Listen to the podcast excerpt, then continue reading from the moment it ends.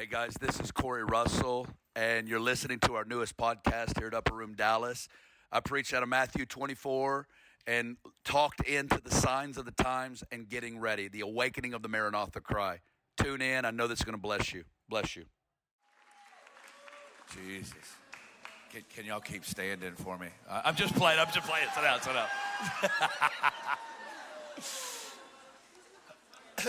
down. You're like, what? Um, how's everybody doing? That was beautiful, guys. Beautiful worship. I'm just in. I went in, and now I got to climb on back out and talk to you guys. Um, it was beautiful. People get ready. Jesus is coming.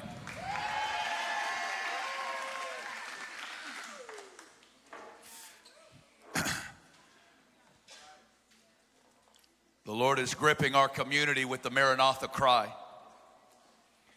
He's awakening the cry, Come, Lord Jesus, in, in us. He has come, He is coming, and He will come. And it's really been something He's been doing in us for the last 10 months in a very special way. The Lord visited us in uh, February, March, and Aaron's dream about, you know, you can come, will you come? and how Jesus was engaged with the prayer coming out of this place. And we went into that Maranatha 40 day fast in the spring.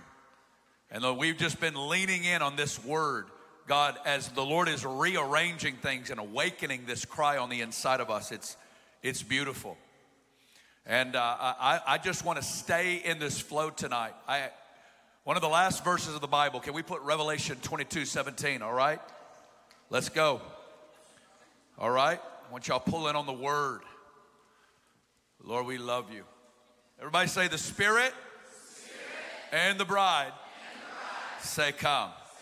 Let's do it again. The Spirit, the Spirit and, the bride. and the bride. Say, come. That's a prophecy about what we're going to look like before the Lord returns. Before the Lord returns, the Holy Spirit and the church will be in unity with one another. The church will be operating in a bridal identity. And the primary anointing resting on the end time church is the anointing of the spirit of prayer. Jesus is going to come back because we want him to. Think about that. Jesus is going to come because we want him to. Paul says this, I didn't say that this morning. Second Timothy, I think it's 4:18. Paul said, "My race is over. I'm about to receive the crown of life, but not me only, but all who have loved his appearing." Isn't it amazing? Can you put that up there just because I like to party? Second Timothy 4:18. So tonight's message is going to be all the content. You need to take good notes tonight because this will be the content you can talk to your family over Thanksgiving dinner.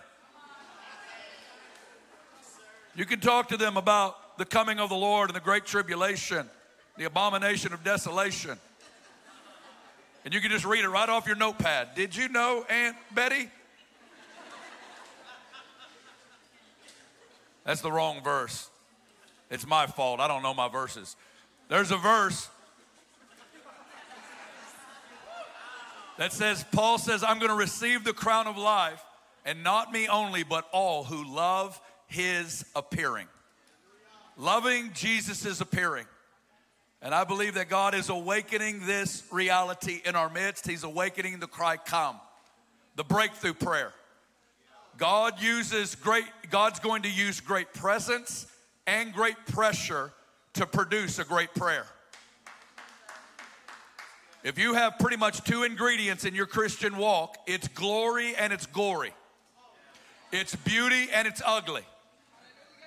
It's glory river parties and difficult relationships, difficult circumstances, lack of finances. God, I love you. And he wrecks you, and then you got to go home. And you got to look at that person that you have problems with. Or you got to deal with that situation that you don't want to look at. And the glory drives you to the glory, and they both drive you into Jesus. They drive you into Jesus. We wish we could just get rid of all the hard stuff and just bask in the river party. I love it, you love it, but that ain't reality. And that's not the full way that God's going to get you into your destiny. And God's going to do that. How, what He does for your life is what He's going to do for the whole globe. We are going to see the greatest outpouring of the Holy Spirit poured out all across the earth. All flesh, I will pour out my spirit on all flesh. Sons and daughters prophesying. Great glory and great shaking and tribulation will touch the nations.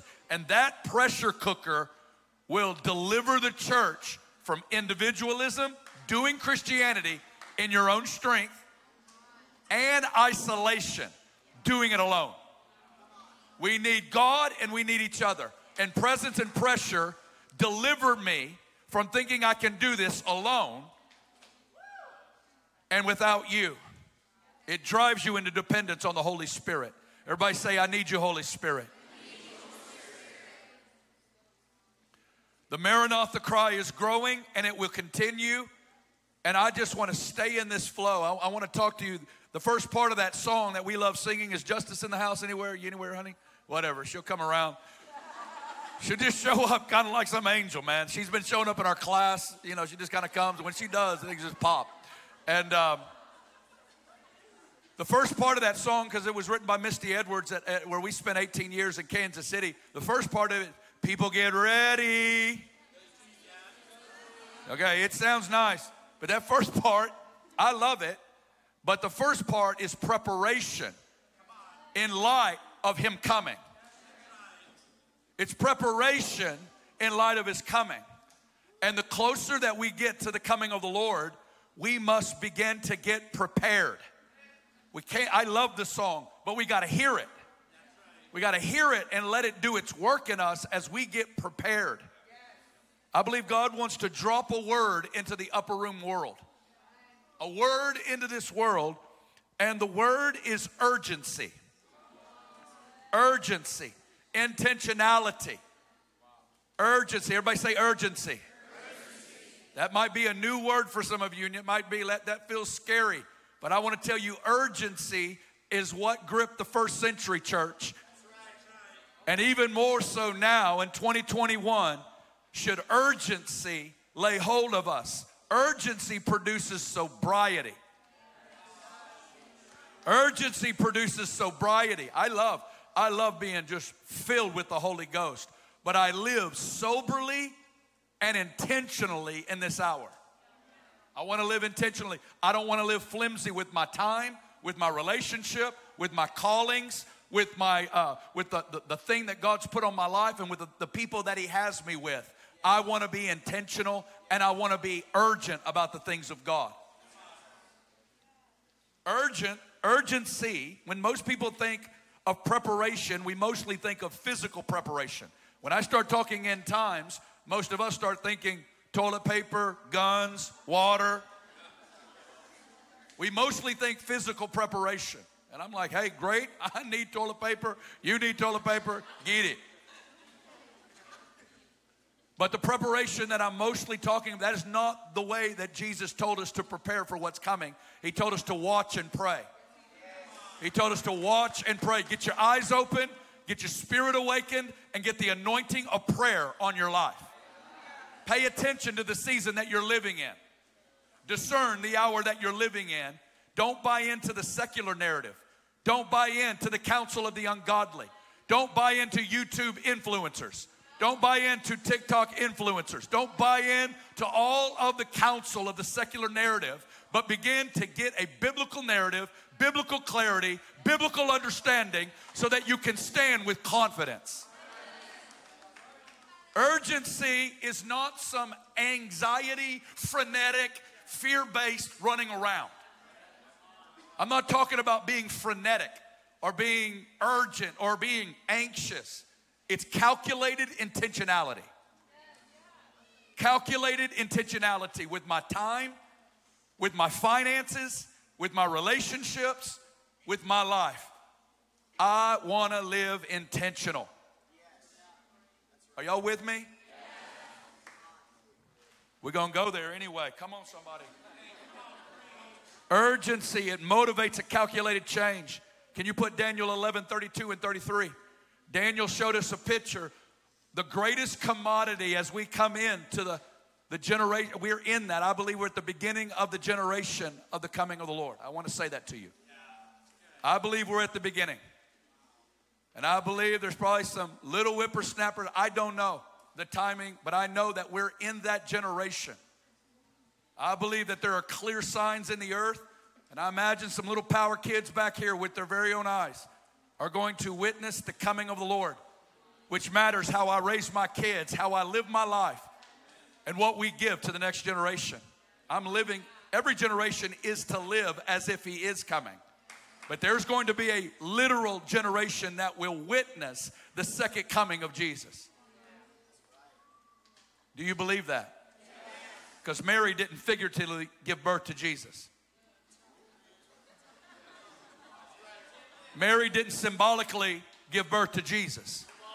Jesus didn't symbolically die. We just we just took the blood because we believe in the efficacy and the potency of the blood of Jesus that was shed. It was real blood. It wasn't figurative blood. We want to we want to be real about all that stuff, but when it comes to the second coming, a literal Jewish man is going to step out of heaven and come back to the earth and rule over everything. See it.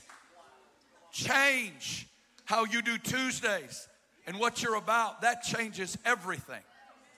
And the greatest commodity in the coming days, I keep thinking about content is king, understanding is king. Those who do wickedly against the covenant, he shall corrupt with flattery. But look at this. But the people who know their God, they're going to be strong and they're going to do great exploits. The ones who are intimate and have history with God are going to be anointed by God and anointed with strength. Everybody say strong. And I, this strong strength is not some bravado, might in the human power and ability. No, it's weak people who have traded in their weakness for his divine power. And they're living out of communion with him. And his might has filled them and they're strong. Why? Because they took the decades preceding his coming and they did the labor of breaking through the cycles of fear and rejection and lust and envy and lies. And they broke through and they learned to live out of the overflow of his might so that when things began to shake, they had peace on the inside of them. I believe we're a, I don't know, a decade or two from it really getting intense. I believe this will be comparable to the roaring 20s of the 1920s. And I believe this decade is very important for the church. That we, it's time to kill that pet demon that you've been flirting with for 10 years. It's time to put to death that relationship that had kept taking you to the same place. It's time to begin to remove yourself from things, from substances, from people, from websites that have brought you to the same place. And it's a time to begin to run with like minded people. Those who know their God are going to be strong and they're going to do great exploits. The John 14 12, greater works than these great exploits, the ones anointed with power. God's going to take simple folk like us and release miracles through our hands. God's going to answer our simple prayers and release power encounters. Can you put Daniel 11:33 up there? Hallelujah. Look at this. And those of the people who understand shall instruct many. The people who have understanding will be anointed and be given influence over many. I, when I read a verse like that, I picture Bible studies in homes. I picture Bible studies with children, FaceTimes with relatives, one on ones over coffee. I see open Bibles where you're walking people through Daniel and Isaiah where you're walking people and you're going, this is what it says. This is, and the Lord showed me this verse connects it with this, and you can see the picture about what Jesus is doing. That's what that's going to be. Because I'm te- here to tell you, as we get closer to the coming of the Lord and things start shaking, we, we've seen a just a little hiccup of this the last two years. When things start shaking, people start looking for answers. And there was such a theological vacuum, there's such a lack of clarity and a lack of biblical understanding that people buy into deception when they're looking for clarity to give answers to today's problems. I want to talk to you about the end times tonight. I'm going to have to do it quick. I don't want to keep you that long, but I do. I want to hit five misconceptions about the end times before we jump in. The first one is this no one can know the day or the hour, so we don't need to concern ourselves. You're right. Jesus himself will say it later in Matthew 24 no one does know the day or the hour, not even Jesus himself. But do you know in the very same breath, the very next verse, he says, But as the days of Noah were, so will the coming of the Son of Man be. Jesus actually commands us to know the generation of his coming. Are y'all with me tonight? Which means this you can't just play the it'll all work out. I don't want to focus on that stuff. I want to put my head in the sand and I don't want to worry about that stuff. The Bible commands you to discern the generation that you're living in. Number two, I just want to focus on Jesus. Do you have any clue that the last book of the Bible is not called the Revelation of the Antichrist? Do you know that the last book of the Bible is not called the Revelation of Satan? There, I, I, this is the picture I've been getting all week in preparation for this message. I believe that, and though we will be sustained forever on this 50%, we've been looking at a half drawn picture of Jesus' face his life, death, resurrection, ascension, and his high priestly ministry. And we've been absolutely blown away as we're looking at the glory of the crucifixion, resurrection, ascension, and intercessory ministry of Jesus. And we will forever be looking at that. But, friends, there's another 50% that the Holy Spirit is knocking the veil off the church in this hour. And He is awakening the church to Jesus the bridegroom, the jealous bridegroom, the righteous king, the king that is coming to rule on the earth. Jesus is going to come and remove it. Uh, uh Revelation 11 says that at the seventh trumpet, the kingdoms of this world have become the kingdoms of our Lord and of his Christ. It's going to be a hostile takeover in a day. It's going to be the greatest transference of power ever. As all the kingdoms of this world are overthrown, removed, and God is going to put the meek of the earth, the faithful ones who have loved Him, in leadership over nations. Jesus will become the king over the whole earth. It's amazing. Isaiah 11 talks about the glory of this king. He's going to be anointed with the spirit of wisdom and counsel and might and knowledge and the fear of the Lord. He won't judge by the sight of his eyes or by the hearing of his ears, but with righteousness he will judge.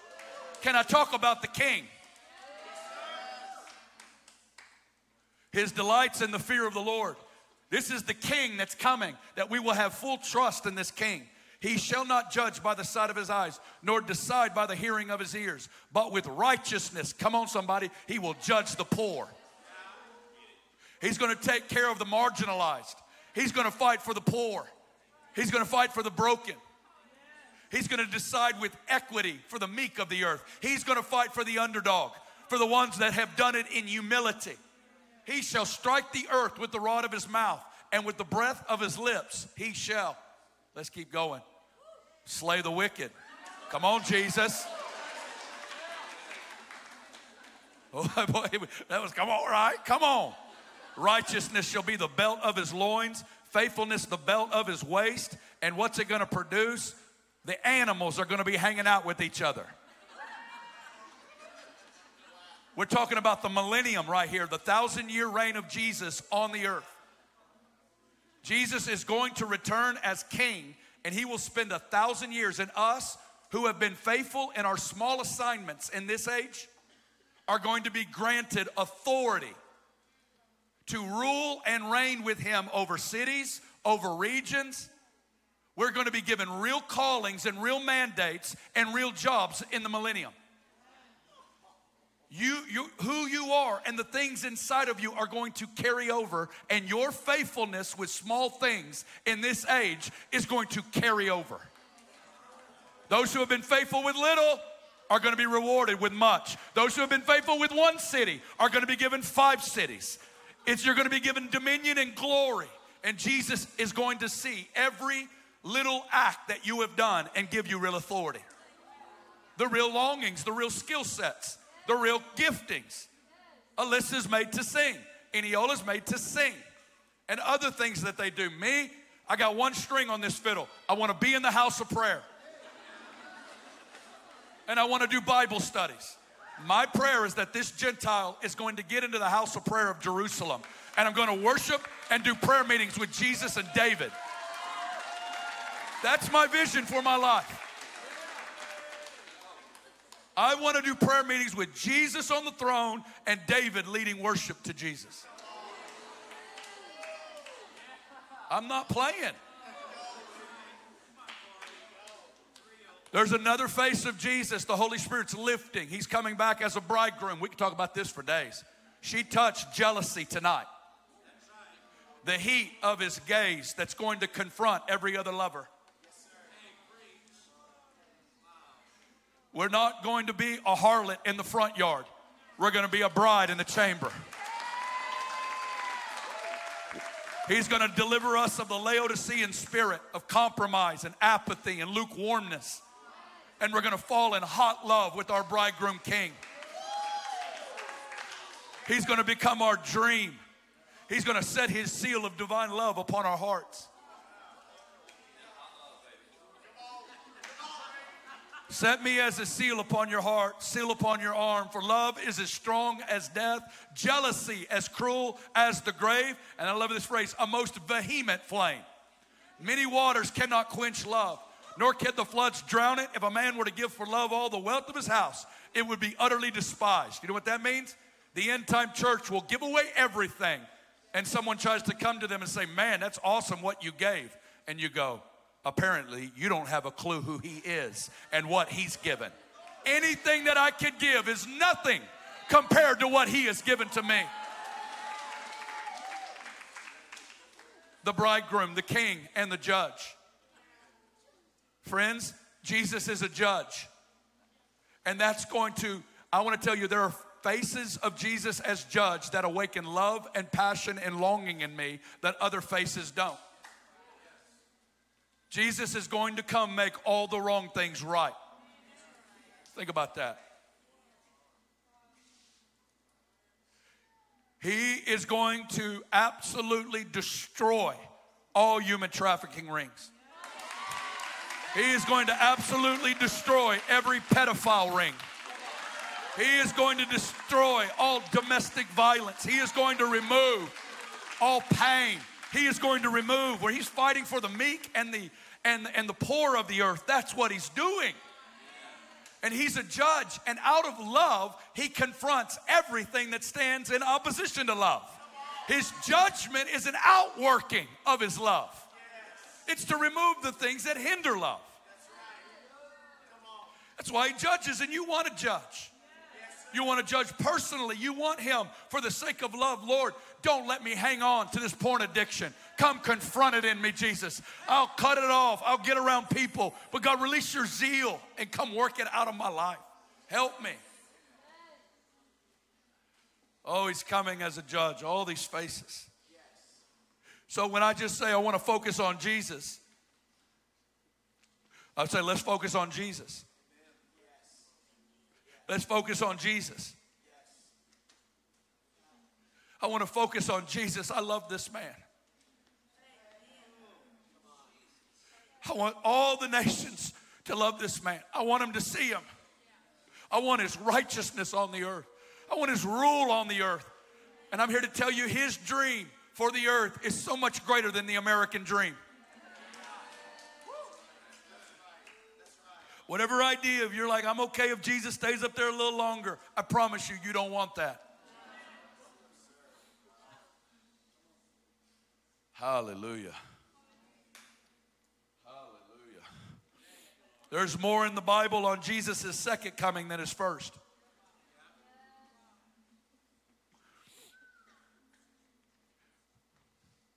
And God's going to awaken a church that's going to be caring about every detail that's going to prepare the earth for his coming. 1 Peter 1:10 says that the prophets searched carefully of the timing and of the manner by which Jesus was going to come the first time. There it is. Of this salvation, the prophets inquired and searched carefully. I, that's when we talk about studying the signs of the times and studying the events leading up to Jesus' coming. Some people go, Well, I don't want to focus on that stuff. I just want to keep it simple. Well, apparently you're not in love. Because if you're in love, I picture it like this. If you've ever had maybe a dad or a brother or a relative that's been at war, maybe in Afghanistan for five years, and you hear they're on their way home, you're going to learn their flight plan. You know, you're going to know what city they're going to stop in and have a layover. You're going to know how long that flight is so that you can get to the airport two hours before they get there. You're going to study their whole journey so that you can meet them there.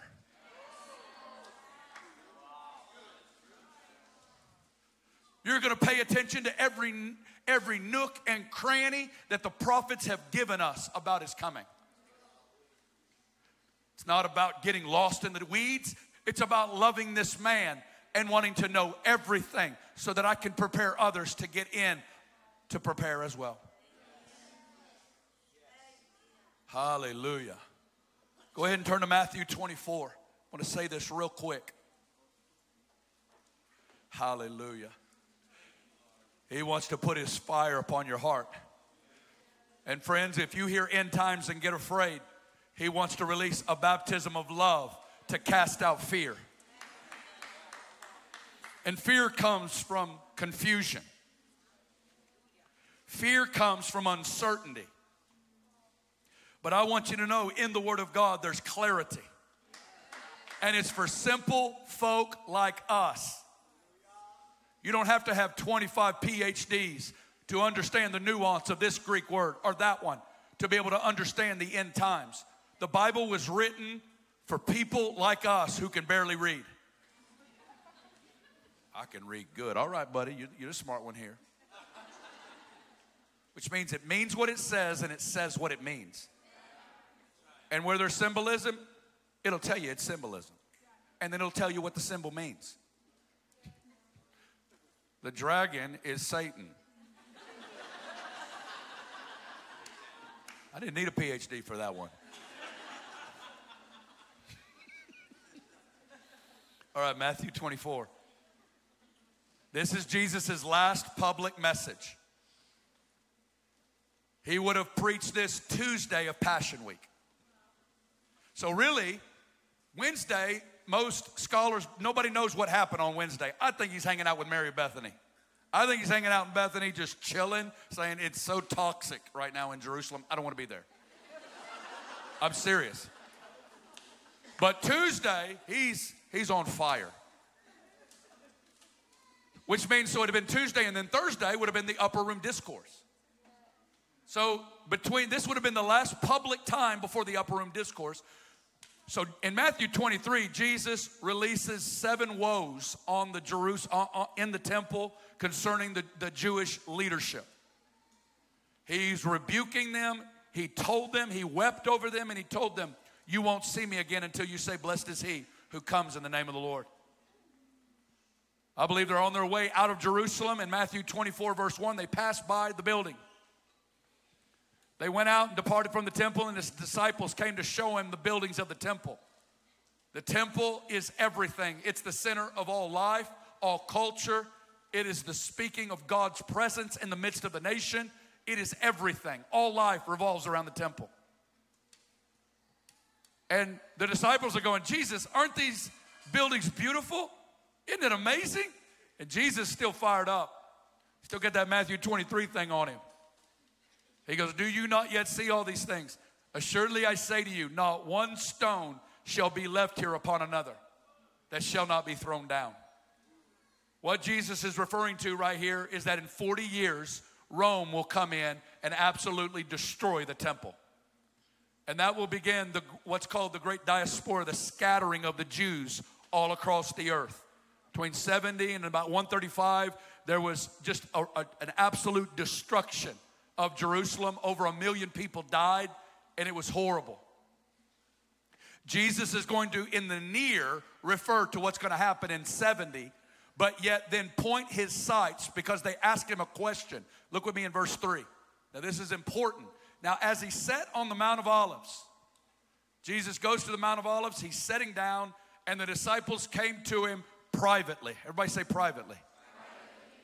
So they're together, but yet they're having one on one talks with Jesus. I believe this is the way to grow in the end times message is by doing Bible studies with friends that are wanting to grow in understanding together. I want to this is my charge to the upper room family. Start Bible studies. Bible studies and, and prayer meetings asking Jesus to walk you through the scriptures concerning his coming. And I promise you, he will show up in the little bit of understanding you have, the little bit, and you read verses, and this is what you do. What do you think that means? I don't know. What do you think it means? I don't know. Let's keep reading. I promise you, little weak Bible studies like that, find a good book that that brings you into this if it helps. If you just want to go through the Bible, do it. I sat in 10 years of backroom meetings and didn't understand most of what I heard, but I kept showing up. And I was hungry to understand. And I'm like, I don't understand it. How I don't get, get my head around this, but Lord, I'm gonna keep showing up. And what do you know? 10 years go by, and all of a sudden there's a sense of clarity. There's a sense of insight and revelation, and it's not as daunting as the passage used to be. I promise you, if you'll just start on your journey, you'll blink and five years will go by. Let's keep going. The disciples ask him privately. They said, Jesus, tell us when will these things be and what will be the sign of your coming and of the end of the age? They asked Jesus about the end of the age. And Jesus is going to come right out the door and he's going to say, Take heed that no one deceive you. Young people, listen to me. Kids, listen to me. The number one issue is deception. Is deception. And you're, one of the great ways you live in deception is that you only believe in what your pastor tells you. You only believe in what your leader tells you or your mentor tells you. I want every one of you to get a Bible, open it up, and for you to go on the journey of reading it for yourself of coming into truth on your own. You can't live through my revelation. You can't live through Michael's. Matter of fact, if you can't see what I'm saying with your own eyes in the Word of God, don't believe a word I say. Don't believe a word I say if you can't see it with your own eyes. That's how you get set free from deception is you own it. You got to own it. You got to fall in love with truth. Get in community. Let people rebuke you. Stay in the middle of the river. And that's what keeps you out of side tracks because people start talking in times and then you end up on a conspiracy website. Five minutes in, we're into a conspiracy website that has nothing to do with Bible and has to do with aliens or what happened here, who was behind 911, what was happening here, what's really going on with COVID, and you get lost in a thousand tangents, and it's the devil. It's the devil it's the devil distracting you from the Word of God and from the, li- listen to me, from the simplicity of what the Bible says. He wants to complicate this, confuse this, and you get into a demonic swirl. And I promise you, it doesn't produce anything, it avails to nothing. Stay out of the weeds, stay in the Word of God.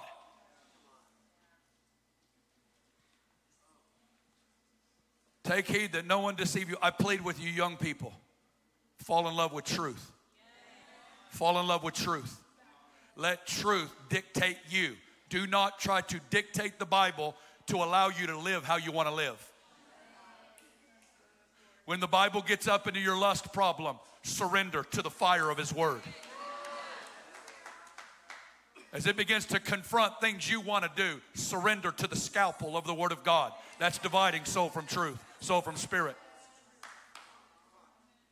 I think it says in Thessalonians that because they did not receive the love of the truth, they were given over to delusion. That's terrifying. We are in a season of, a, of falling in love with truth. Let's do Bible studies. Let's go on this journey. Jesus will then walk through about 12 signs of the times. He calls them the birth pangs, the beginning of the sorrows. He says, You will hear of rumor, wars and rumors of wars, nation against nation, kingdom against kingdom. There will be famines, there will be pestilences, there will be earthquakes in various places. Verse 8 These are the beginning of sorrows or the beginning of birth pangs. These have been true over all of history, but they've become more intensified these last hundred years. And I want to tell you the greatest sign that we are living in the generation of the Lord's return is the fact that Israel is a nation and that Jerusalem is under Israeli jurisdiction. This is the clearest sign. A nation that had been scattered from gone for 2,000 years, sovereignly planted back in the land and Jerusalem underneath Israeli control now sets the stage for many prophecies and many things to occur. You've never known a day that Israel was not a nation. Nobody in this room, there might be some 90 year old guy back here somewhere. But everybody else, we've never known a time. Do you understand the phenomenon and the magnitude of that reality? Jesus is going to talk about the beginning of birth pangs, and they're going to intensify. And I could walk you through with scientific data how every one of those have increased in measure, intensity, scope, and impact over the last hundred years. But that's not, that's just the beginning. That's just the beginning. Well, look with me in Matthew 24, verse 9. Jesus, I'm gonna get y'all through this quick. Then, everybody say, then. There are two em- emphatic time frames in Matthew 24, but there is a third one that's inferred. The third one is the beginning of the birth pangs are going to intensify, and a real man is going to come on the scene. His name is called the Antichrist. He's called the beast in Revelation. He's called the man of sin in some places. Daniel sees him as the little horn. He's called the Assyrian the Babylonian. He has different titles in Scripture, but he is going to come. This man is going to come through diplomacy, intrigue, and he's going to make a covenant for a seven year period with Israel and Middle East nations. And during that first period, he will rebuild a temple in Jerusalem and will reinstitute the sacrificial system. This will be a sign to the prophetic church that we're moving now into the birth canal of the coming of the Lord. Many will buy into this. It will be a time of peace and safety. And it will be during that time that there will be such syncretism, and the prophetic church will become enemies of the state. Will be during that time that I believe we'll see these verses take place. They will deliver you up to tribulation and kill you, and you will be hated by all nations for my name's sake martyrdom will increase. Then many will be offended. Okay? They will betray one another. When pressure ensues, I mean, I mean, we can feel these realities getting ready for the holidays. Offense, betrayal. Luke literally says fathers betraying sons. When what you're doing and the, ch- and the life you're living is saying no to what's happening around the world. The things that begin to come forth offense, betrayal, hatred. Verse 11, guess who shows up? False prophets. Rise up and deceive many. Verse 12, And because lawlessness will abound, which means no regard for the law, it seems intense. Look at this the love of many will grow cold. Friends, we want to keep our love hot. Verse 13. But he who endures to the end shall be saved. Verse 14. And this gospel of the kingdom will be preached in all the world as a. I feel the fire of God. Gospel of the kingdom will be preached in all the world as a witness to all the nations, and then the end will come. I want to make it very clear to you in the middle of all these days, we are going to see the greatest revival in human history. A billion souls will come into the kingdom. The combine harvester will be flowing through the nations. As we see a billion souls come in, we're going to see the glory of God resting on the church. We're going to see the signs and the miracles of Moses, the signs and the miracles of Elijah, the book of Acts and the book of Exodus combined on a global scale.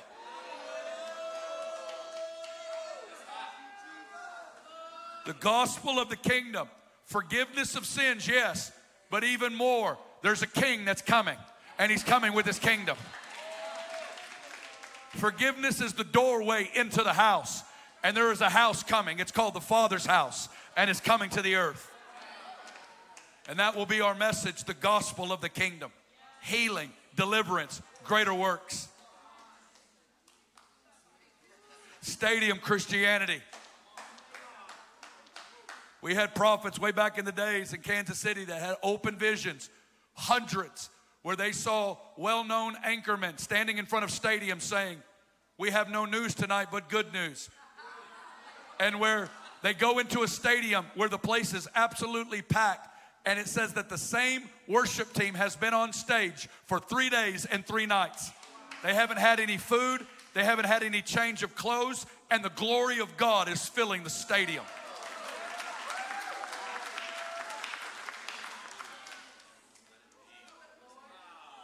Miracles breaking out, all the stuff breaking out. I believe this will be that time. This is what we've been prepared for. Hallelujah. Look at Matthew 20. Y'all feel the fire. Matthew 24.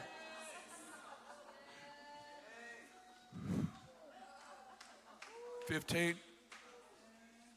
And then Jesus says, guys, then it's all going to go down. When you see the abomination of desolation standing in the holy place, spoken of by Daniel the prophet, this event is referred to around eight times in Scripture. It is when the Antichrist stands up in that rebuilt temple declares that he is God, ends the sacrifice, puts up a statue in the temple, and demands worship. People must take the mark of the beast to buy or to sell, and whoever does not will become the enemy of the state. And at that moment, we will enter into the great tribulation. And those last three and a half years will be the birth canal, the crowning of the child, as we see the glory of God the third heaven. See, you got to understand, for the great tribulation is when Satan, it's Revelation 12, loses his authority in the heavenlies and is cast to the earth. And he knows he has a short time. He has great rage because he knows his time is short. A couple of guys are going to come down and hang out with us for about three and a half years Moses and Elijah. The two witnesses are going to come down and will prophesy in Jerusalem for three and a half years.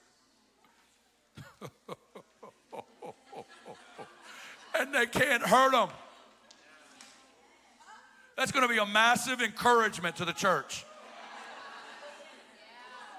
We're going to be stoked with fire when you got these two guys on the earth.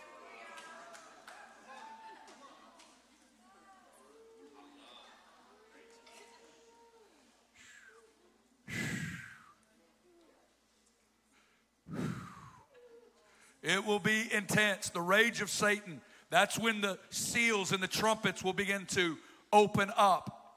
It's not released on the church, it's released on the Antichrist kingdom as God begins to confront darkness in the nations. There will be martyrdom, but in the same way there was martyrdom in the book of Acts. when I read to you book of Acts, you're not mostly thinking martyrdom, you're thinking glory of God on the church. And the Stephen moments are the things that break through on the Saul of Tarsus.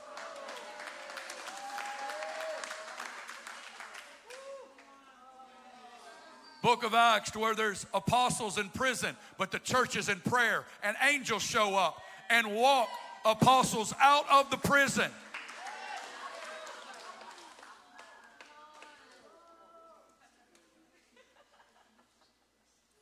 That's book of Acts. Holy Spirit. Great tribulation. Go with me to uh, uh Matthew 24 29. Hallelujah. Hallelujah. Uh, immediately after, everybody say after. after. It's a powerful word. After the tribulation of those days, Jesus is going to turn off the lights. The sun will be darkened. The moon will not give its light. Stars will fall from heaven, and the powers of the heavens will be shaken. He shuts the lights, and then verse 30 ensues. Then the sign of the Son of Man will appear in heaven. What's the sign? It's Him. That man will step out of heaven. Revelation 19 sees him riding on a white horse. Faithful and true is his name. He has a sword coming out of his mouth. Faithful and true on his thigh. His robe dipped in blood, and all the saints and all the angels coming down with him. And it says, and they, all the tribes of the earth will mourn, and they will see the Son of Man coming on the clouds of heaven. I love this with power and great glory.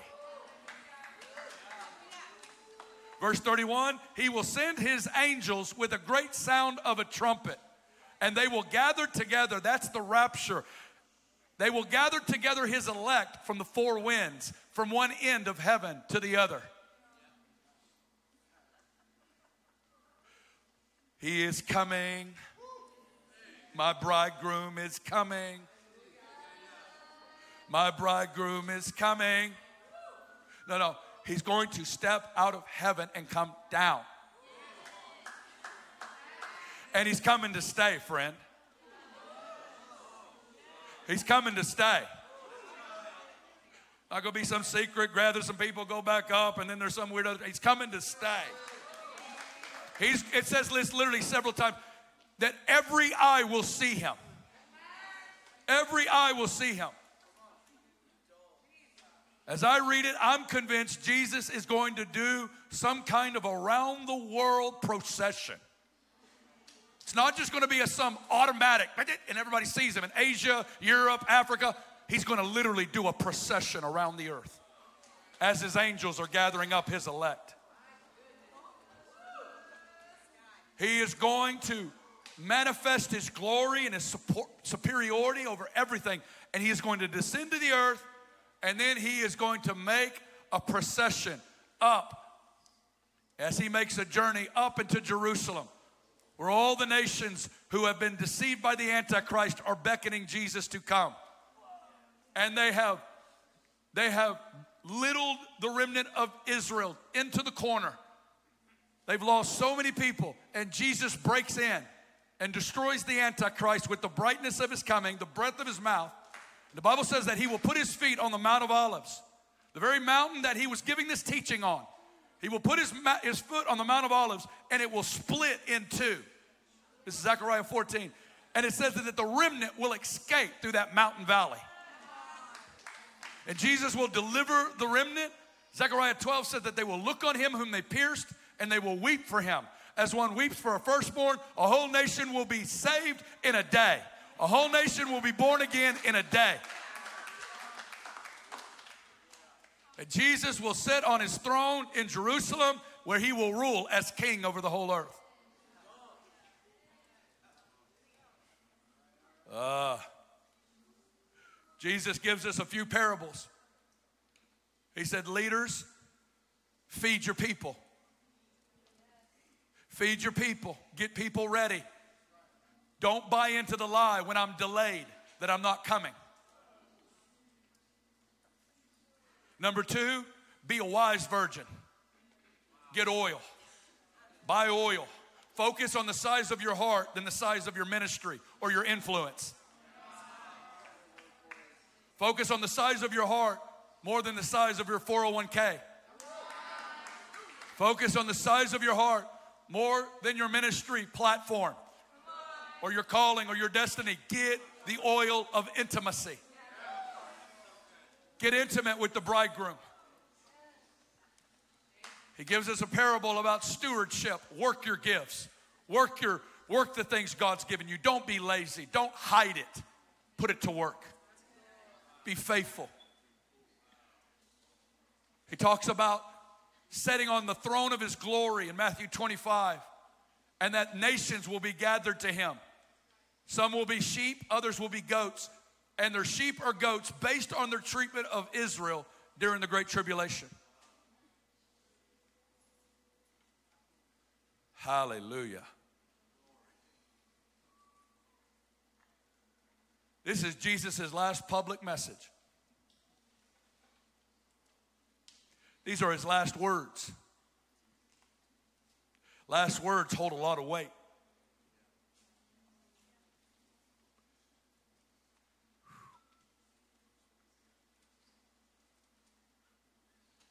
Jesus told us to watch and to pray. In Luke, he told us this. This is intense. Can you put this up here and we'll pray for you? Oh, I love his presence. I love the cleanness of sobriety and the fear of the Lord. I love it. Young people, fall in love with the fear of the Lord. It's clean. It purifies you, it sanctifies you, it changes how you live.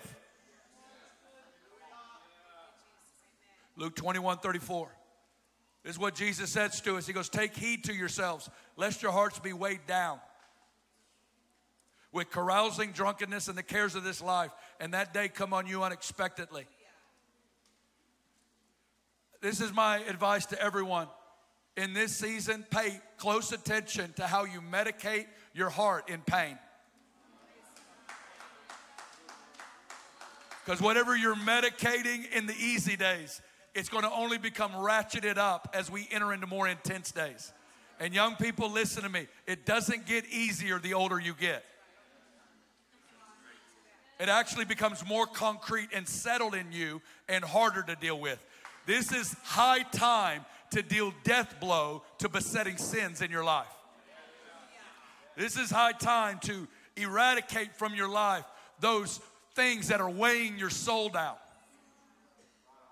You want to stay buoyant, light, and alert in your spirit. Verse 35, he says, It will come as a snare on all those who dwell on the face of the earth. No animal ever sees a snare. Watch therefore and pray always. Verse 36. Pray always that you may be counted worthy to escape all these things and to stand before the Son of Man. Let's stand.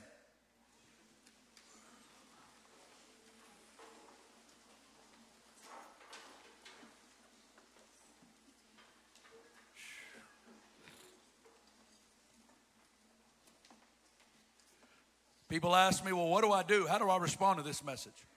i tell you what you do. This message, it validates and gives great value to my weak, mundane things that I do in my life. It makes the most of my relationships with my children, with my wife, with my finances, with my job making me understand that my work is not in vain, my labor is not in vain, and that God values weak stuff. Faithfulness is what moves heaven. Faithfulness is what moves heaven. Faithfulness in small, because everybody's is relatively small. That's how you position your heart in light of His coming do the prayer meetings, do the Bible studies. Bring your cold heart before the bonfire of His love and watch in time the fire of His love tenderize your cold heart. Guys, He loves to take cold, indifferent, hard hearts and tenderize it and inflame it in His love. He's not intimidated by you, He's in a lot harder cases than you.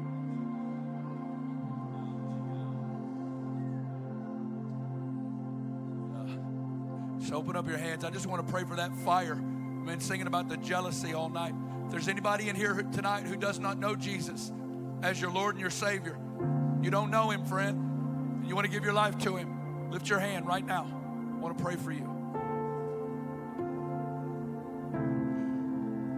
All right. Now, everybody else, open up your hand. We're going to ask that fire's in the house tonight. That tenderizing flame is in the house.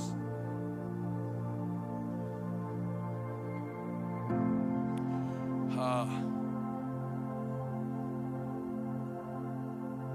he's going to make it all right.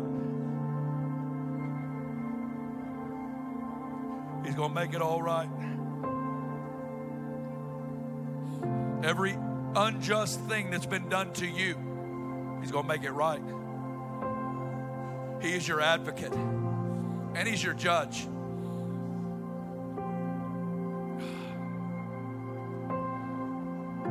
Holy Spirit, we just honor you in this place. And I just pray that you would sweep across this room and that you would sweep over those that are viewing.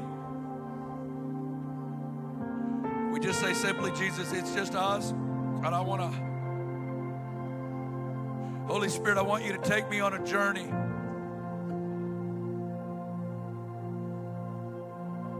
Lift the veil off my eyes. I want to, I want to see Jesus as bridegroom. Want to see Jesus as the coming king. I want to see him as the righteous judge that fights for love.